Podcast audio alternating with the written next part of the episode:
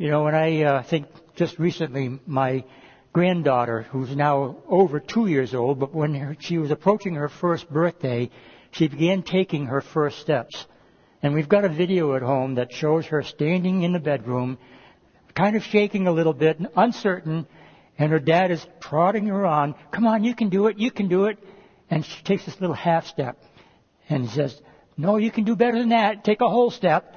And so finally she does take a second step, and she's still on her feet, but she's starting to wobble, and then bam, she falls on her little bottom. And she doesn't cry, she just realizes, well, that didn't work the way I thought it was going to work, but why was she trying to walk? I submit to you that the reason she wanted to walk is because she saw her parents and other adults walking.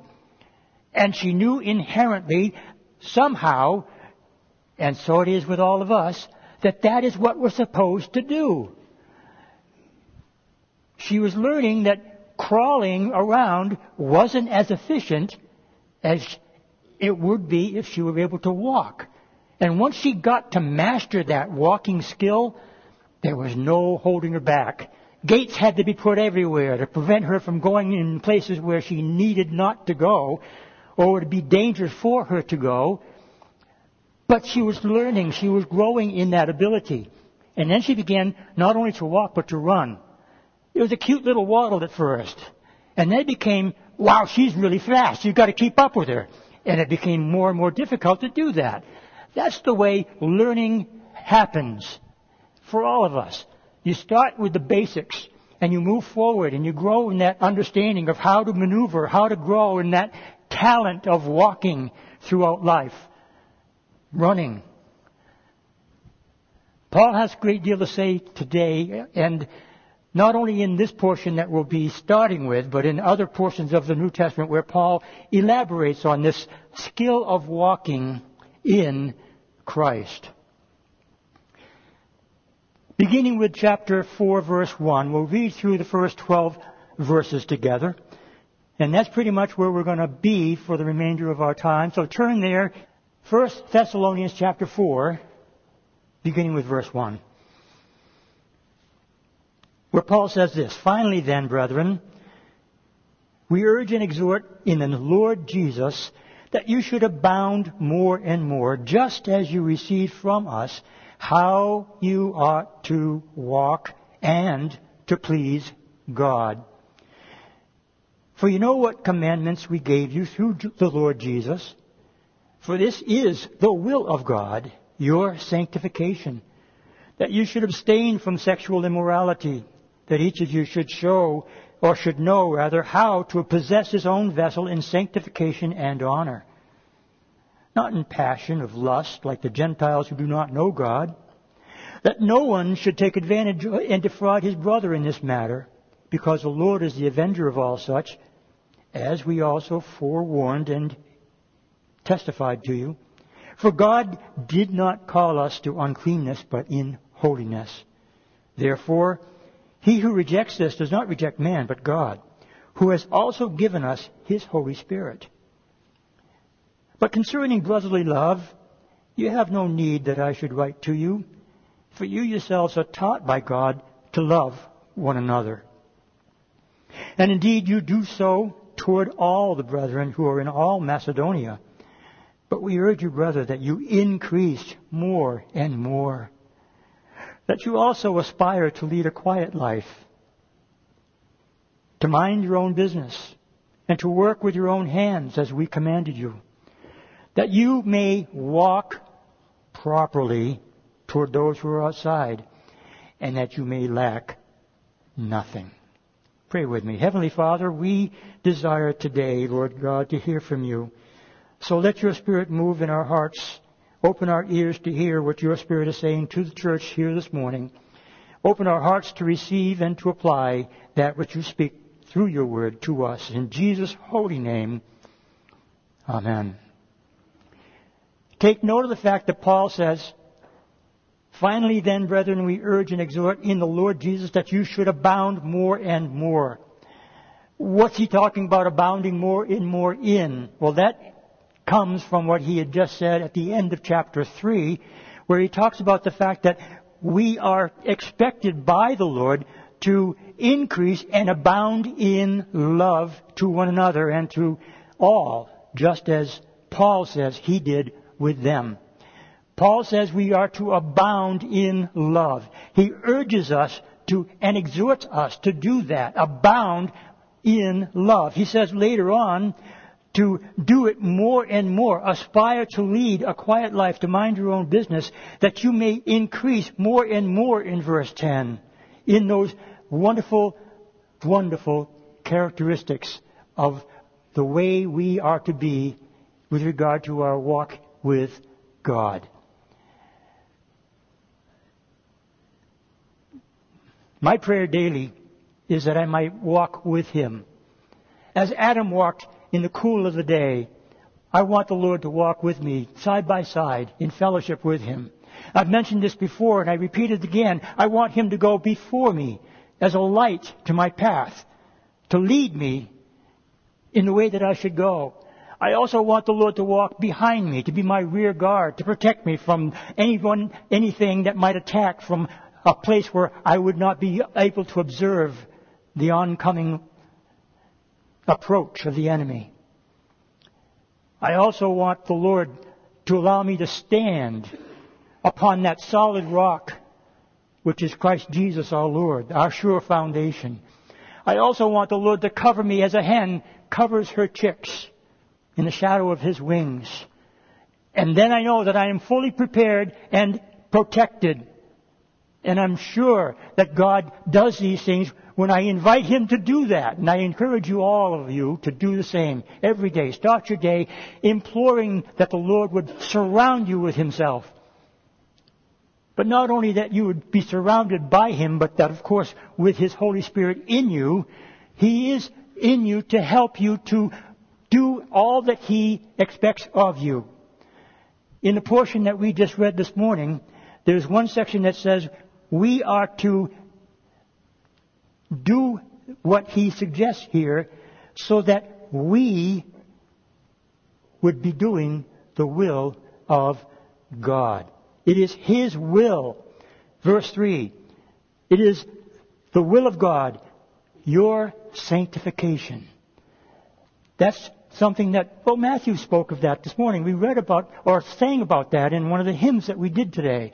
He spoke in the song that we started with, Step by Step, talking about walking with God and being in the center of God's will and pleasing God. It is very, very important that we understand how we are to accomplish such things. And it all centers around how we walk. So again, as we talked about last time, we are to be seated in the heavenly places to receive the blessings that God has in Christ Jesus for all of us. We are to stand against the wiles of the enemy by putting on the whole armor of God. But emphatically speaking, Paul refers to this concept of walking in Christ Jesus in a very serious tone of voice. I want to submit to you that we should never take that at all without making every effort to obey. It's not that God is commanding us to do this, but it's for our own benefit. So let us learn how to walk like the new babe or toddler beginning to take his or her first steps. Ephesians chapter 5, last time, we looked at. It has to do with walking, and that walking is to be done in a way that brings glory to God. In good works, we're to walk in them. We talked about that the last time. This time, we're going to also be talking about how to walk, as I said earlier, but it is in several other places that we're going to go to find out how we are to walk. Here in chapter 4 of 1 Thessalonians, Paul tells us that we are to walk to please God. And he emphasizes the fact that we need to know how to do that. The first thing I wanted to take note of is the fact that he tells us we are to walk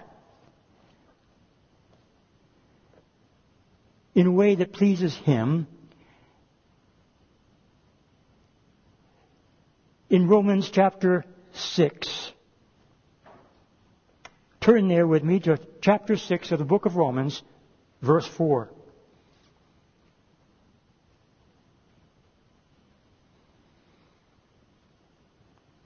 Romans chapter 6, verse 4 says this: "Therefore, we were buried with Him through baptism into death, and just as Christ was raised from the dead by the glory of the Father, even so we must also walk in the newness of life." The reality of this truth should be obvious to all of us. Newness of life. What does Paul mean by that? You're born again if you believe in Jesus Christ as your Lord and Savior. You have been renewed by the power of the Holy Spirit who dwells in you. And you're to walk in that newness of life. It is to be seen by others. I am truly a born again believer in Jesus Christ. Old things are passed away. All things have been made new. Paul tells us that we're to walk in that newness of life, that others might see, observe that there is something different in our lives that they would want to have as a result of what they see. So there's an important aspect of walking in this sense, in newness of life, not only for our benefit, but for the benefit of others around us. Turn with me to Galatians chapter 5. In Galatians chapter 5, we see that Paul is also speaking very, very clearly to us about how we should walk. Galatians chapter 5,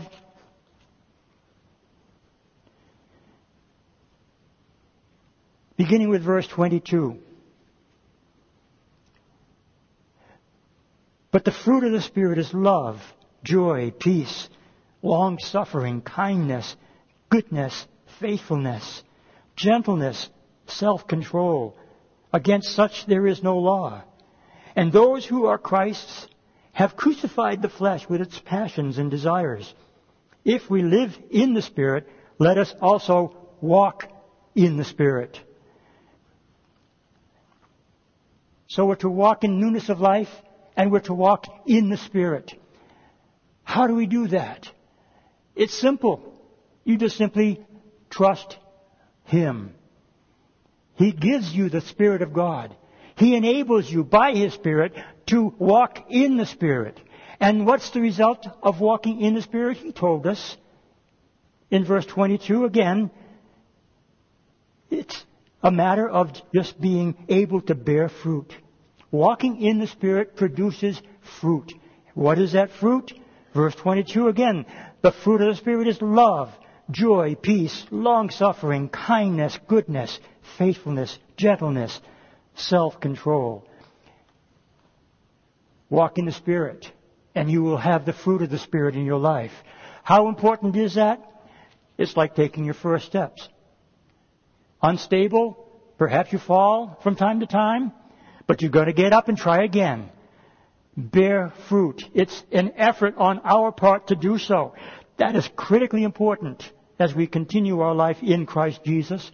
We need to bear fruit. That's what God's will is for us.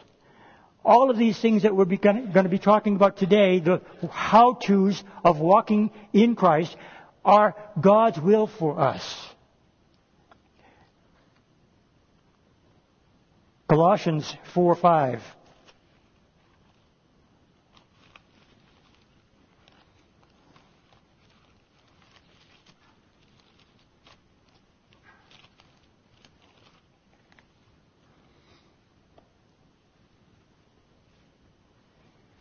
Paul tells us there, "Walk in wisdom toward those who are outside, redeeming the time." Walk in wisdom toward those who are outside. He means those who are unbelievers. You're given wisdom from on high.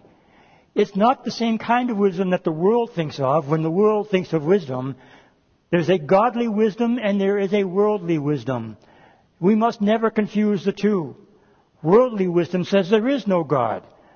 Worldly wisdom says you can do things whatever you want to do, and if it pleases you to do so, just go for it. A pastor friend of mine, who's no longer with us, was talking about the attitude of some people, that I can do anything, it doesn't matter what I do.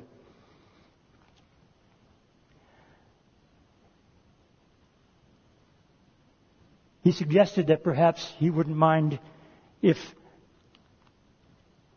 the pastor took a swing at him and clocked him one right in the center of his face, because it feels good.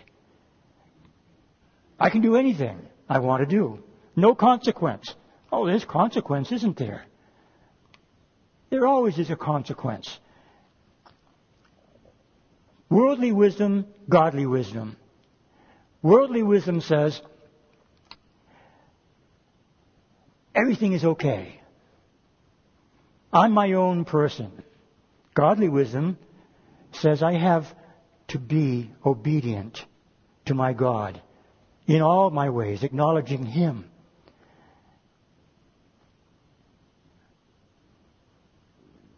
Seek godly wisdom. The book of Proverbs is full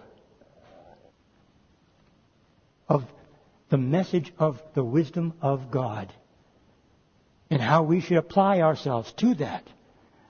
Wisdom cries out, this Proverbs writer says.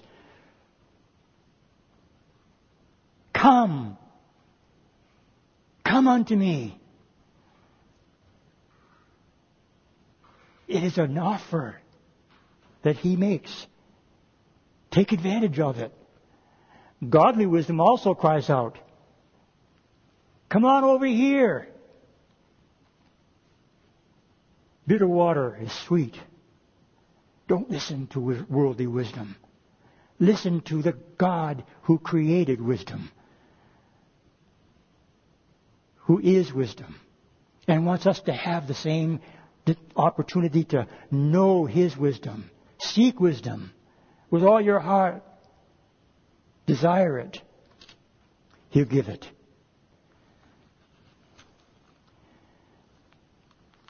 Colossians 4:5 was a very wonderful example of what God wants for us. It's His will. It's His will. But it's not only that which is His will. Take a look at 1 John chapter 1, verse 7. 1 John chapter 1, verse 7 says this, but if you walk in the light, as He is in the light, we have fellowship with one another, and the blood of Jesus Christ, His Son, cleanses us from all sin.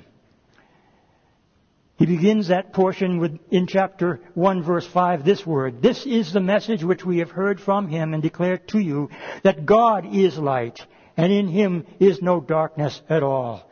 So when Paul says, or John rather says this in this case, walk in the light, what's he suggesting? Walk in Christ. Walk in your Lord, in His presence, because He is light. When you are walking in the light, you are walking with Him. And there is no darkness at all when you are in Christ Jesus, when you are walking in His light. And that's why I suggested earlier that it's so important for us to desire that He lead us as we walk, because He does shine His light before us. The path is lit before us so that we can see where there are stumps and stones that would hinder our walk. We won't stumble or fall if we have the light of Christ shining upon them so that we can avoid those things that the enemy may put on our path, that our flesh may desire. Paul warned in this portion of Thessalonians that we are to not be seeking after the passion of lusts like the Gentiles who do not know God. How important is that? Oh, it's so very important. We need to be very careful. Our flesh can indeed get in the way of our walking with Christ. Don't let it happen. Learn to walk in a way that will please the Lord. He also says in 1 Thessalonians chapter 4 Verse 3. For this is the will of God, your sanctification, that you should abstain from sexual immorality. Going down to verse 7, he says, for God did not call us to uncleanness, but in holiness. So we're to be walking in holiness. How do we do that? By the power of the Holy Spirit. There's no other way. He imparts unto us His righteousness. And He makes it so that we can live lives of holiness if we truly are willing to walk in sanctification. One of the things that Matt again spoke of this morning in the prayer that he spoke was the need for us to understand we are sanctified. It is an important aspect of who we are and what God has done for us in this walk that we are walking. John 17, the prayer of Jesus, tells us how to walk in sanctification, in holiness. By the way, sanctification is just another way of saying set apart unto God. And that means we are holy because we are sanctified. But how did we become sanctified? Are we truly sanctified? Yes, if you are in Christ. Yes, if you allowed Christ to dwell in you through His Spirit. Yes, if you rely on Him to lead you. Yes, if you do not quench the Holy Spirit by following after the lust of your flesh. Yes, if you do not grieve the Holy Spirit by falling into sin and not repenting. Yes, if you follow the example of Christ as He gives in His priestly prayer in chapter 17 of the Gospel of John. If you turn there with me, you'll see what I'm talking about. John chapter 17, beginning with verse 17. Jesus is crying out to His Father, sanctify them by your truth. Your word is truth. And as you sent me into the world, I also have sent them into the world. And for their sakes I sanctify myself, that they also may be sanctified by the truth. Jesus had said earlier, the truth shall set you free. And don't you want to be free? His promise is that you'll not only be free, you'll be free indeed. You'll be set apart. You'll have a liberty to obey the commands of God that the world cannot know. And not a liberty to sin, but a liberty to come unto Him, to enter into His throne of grace and mercy and lay your petitions at His feet. The liberty to serve Him with all your heart, soul, mind, and strength. The freedom to do His will. The freedom to live for Him, to walk with Him. Jesus says it's the truth that does this sanctification. And what does He say is the source of the truth? His Word. His Word is truth, He tells us. Read it again. Sanctify them by your truth. He's praying to His Father, and then He says, your Word is truth. Well, if you look at John's Gospel again in chapter 1 of John's Gospel, he tells us what he means by that. The Word is the Son of God. He is the very Word of God Himself. He is truth. That's why He said, I am the truth and the life. No man comes to the Father but by me. He is truth. He is the Word.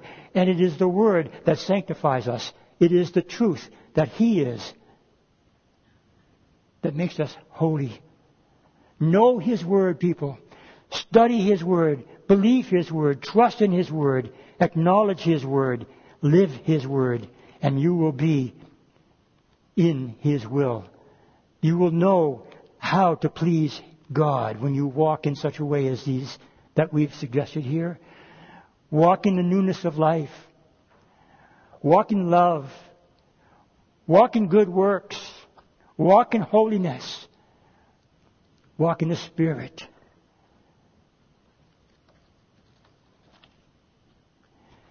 Going back again to one of John's letters. John writes 3 very short letters. And it's the 3rd letter of John that I wish to turn to now. 3rd John, there's only 1 chapter, but it's verse 4 that we want to look at.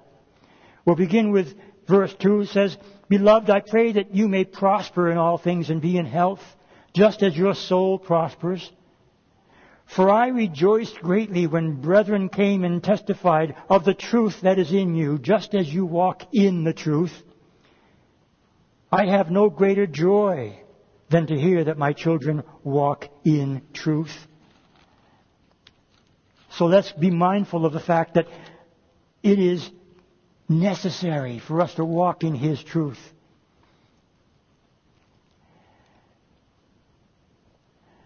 Going back again to 1 Thessalonians.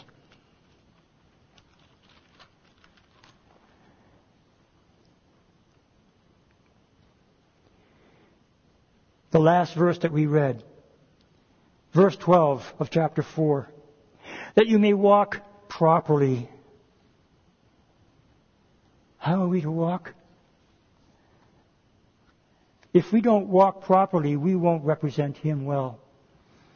It is so that others may see. My granddaughter walked, having taken her first steps. She stumbled and fell. But her father was there encouraging her to try again. Friends, she learned how to walk properly by trying over and over again until she got it right. So it is with us. So how long have you been walking? How long did it take you to walk? Are you still learning to walk? I submit to you that we all are still learning. It's an ongoing process for every one of us. Some are better at it than others. Some are still taking baby steps. You can do better. We all can. Paul tells his followers in Thessalonian church, you're loving one another. Do it better. Do it more abundantly. Keep on doing what you're doing, but increase your effort in that regard. Again, going back to verse 12 of chapter 3, may the Lord make you to increase and abound in love.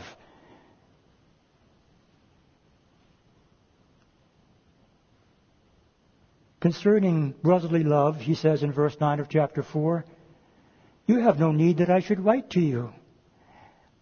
I think I can safely say that about you folks here in this place.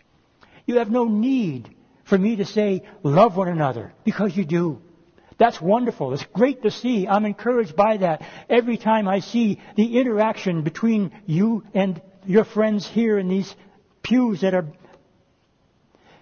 occupied by so many people who love the Lord. And it shines brightly. It's a wonderful thing to see from my perspective as you're fellowshipping with one another. That's one of the reasons I like to have the greeting time go on for even longer than it does, because I know there's ministry there. And sometimes I perhaps may cut it too short, I know. But you don't have to stop at the greeting time on Sunday morning. You can do it every day of the week, 24/7. It's available to all of us. I never have objected to anybody calling me in the middle of the night with good things to share. I happen to have been blessed by some who had actually done that, called me at 2 o'clock in the morning to tell me what the Lord had just done for them. And we rejoiced in the Lord together, even at that hour. It didn't matter what time it was. It was good. Every once in a while, I wake up in the middle of the night and I think of things that I probably shouldn't be thinking of. And I turn my mind instead to the Lord. And I pray for somebody and I fall back asleep without difficulty. If I don't remember to pray for somebody, I might be awake for 2 hours. God gives us sleep. He gives us beloved sleep. But if He wakes us in the middle of the night, it may be for a reason, to minister to somebody through prayer. They may not know it. But if it is something that you have been given from God as a revelation about that individual, why not call that individual and say, guess what? God just told me something that I believe was absolutely for you, because I think that God wants you to know His love. They may hang up on you. I don't know, but I wouldn't. Check it out. See if it works. Let me know what you find. Love one another as He loves us. Oh, what a wonderful concept there is in this idea of loving one another like He loves us. How can I attain to that? I can approach that. I don't think that I can love perfectly as He loved perfectly, but I'm moving toward that. Paul said it sort of in this way, I press toward the high mark of the calling of God in Christ Jesus. No, I have not attained, Paul would say, but I press on to that goal.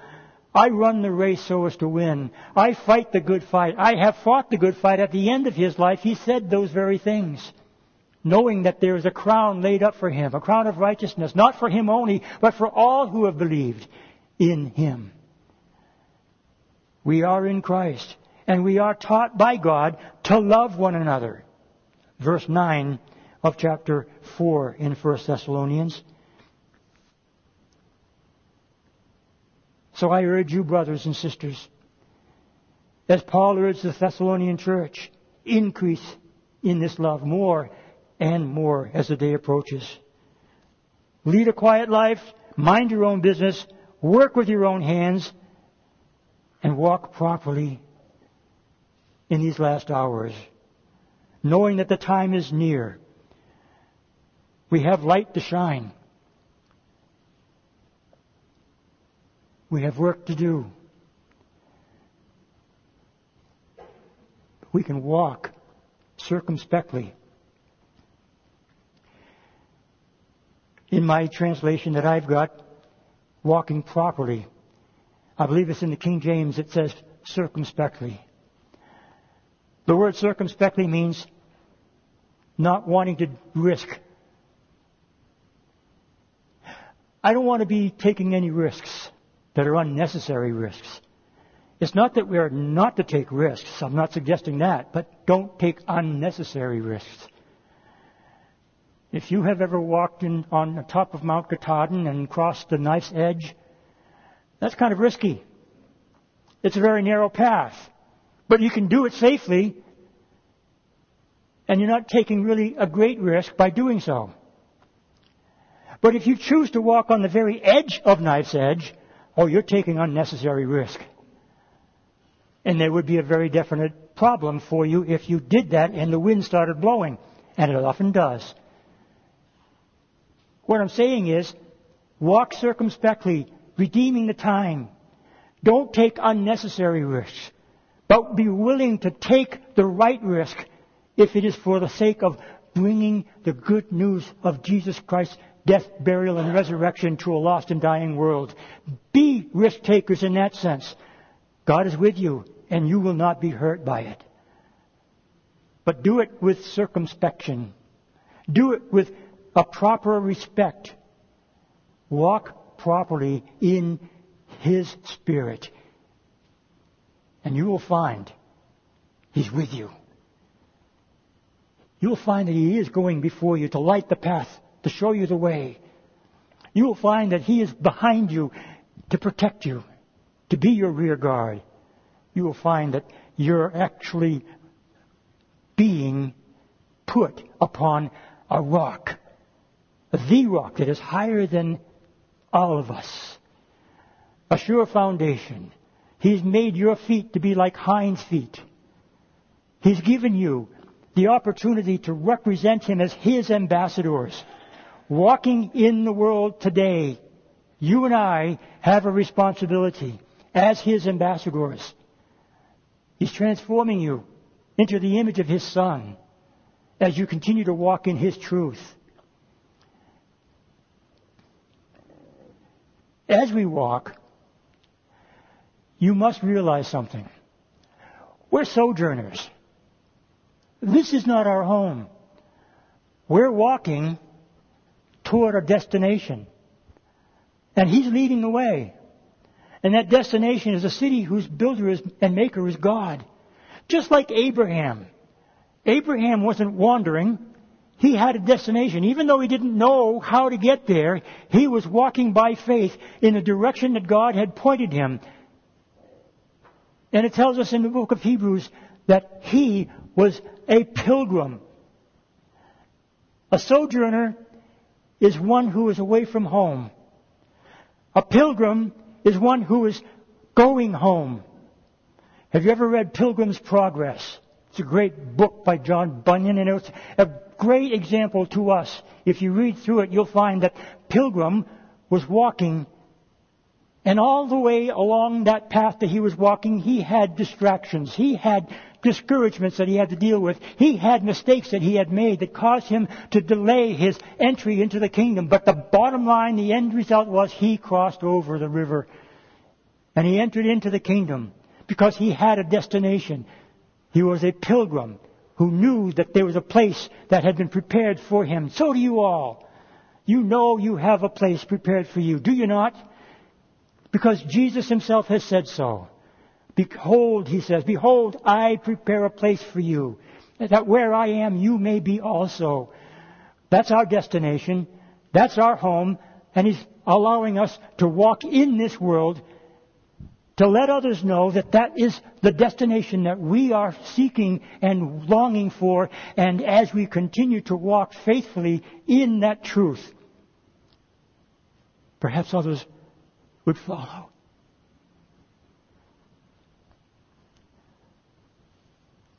Walk properly toward those who are outside. And the promise here is that you will lack nothing. You'll have absolutely no need to worry. He provides all the time everything that you need, more than you need. And again, I'm reminded, we're encouraged by the Apostle Paul when he says, when you ask God, know that when you ask, He is able to give exceedingly abundantly above all that you ask or think. Jesus told His disciples, ask and you shall receive.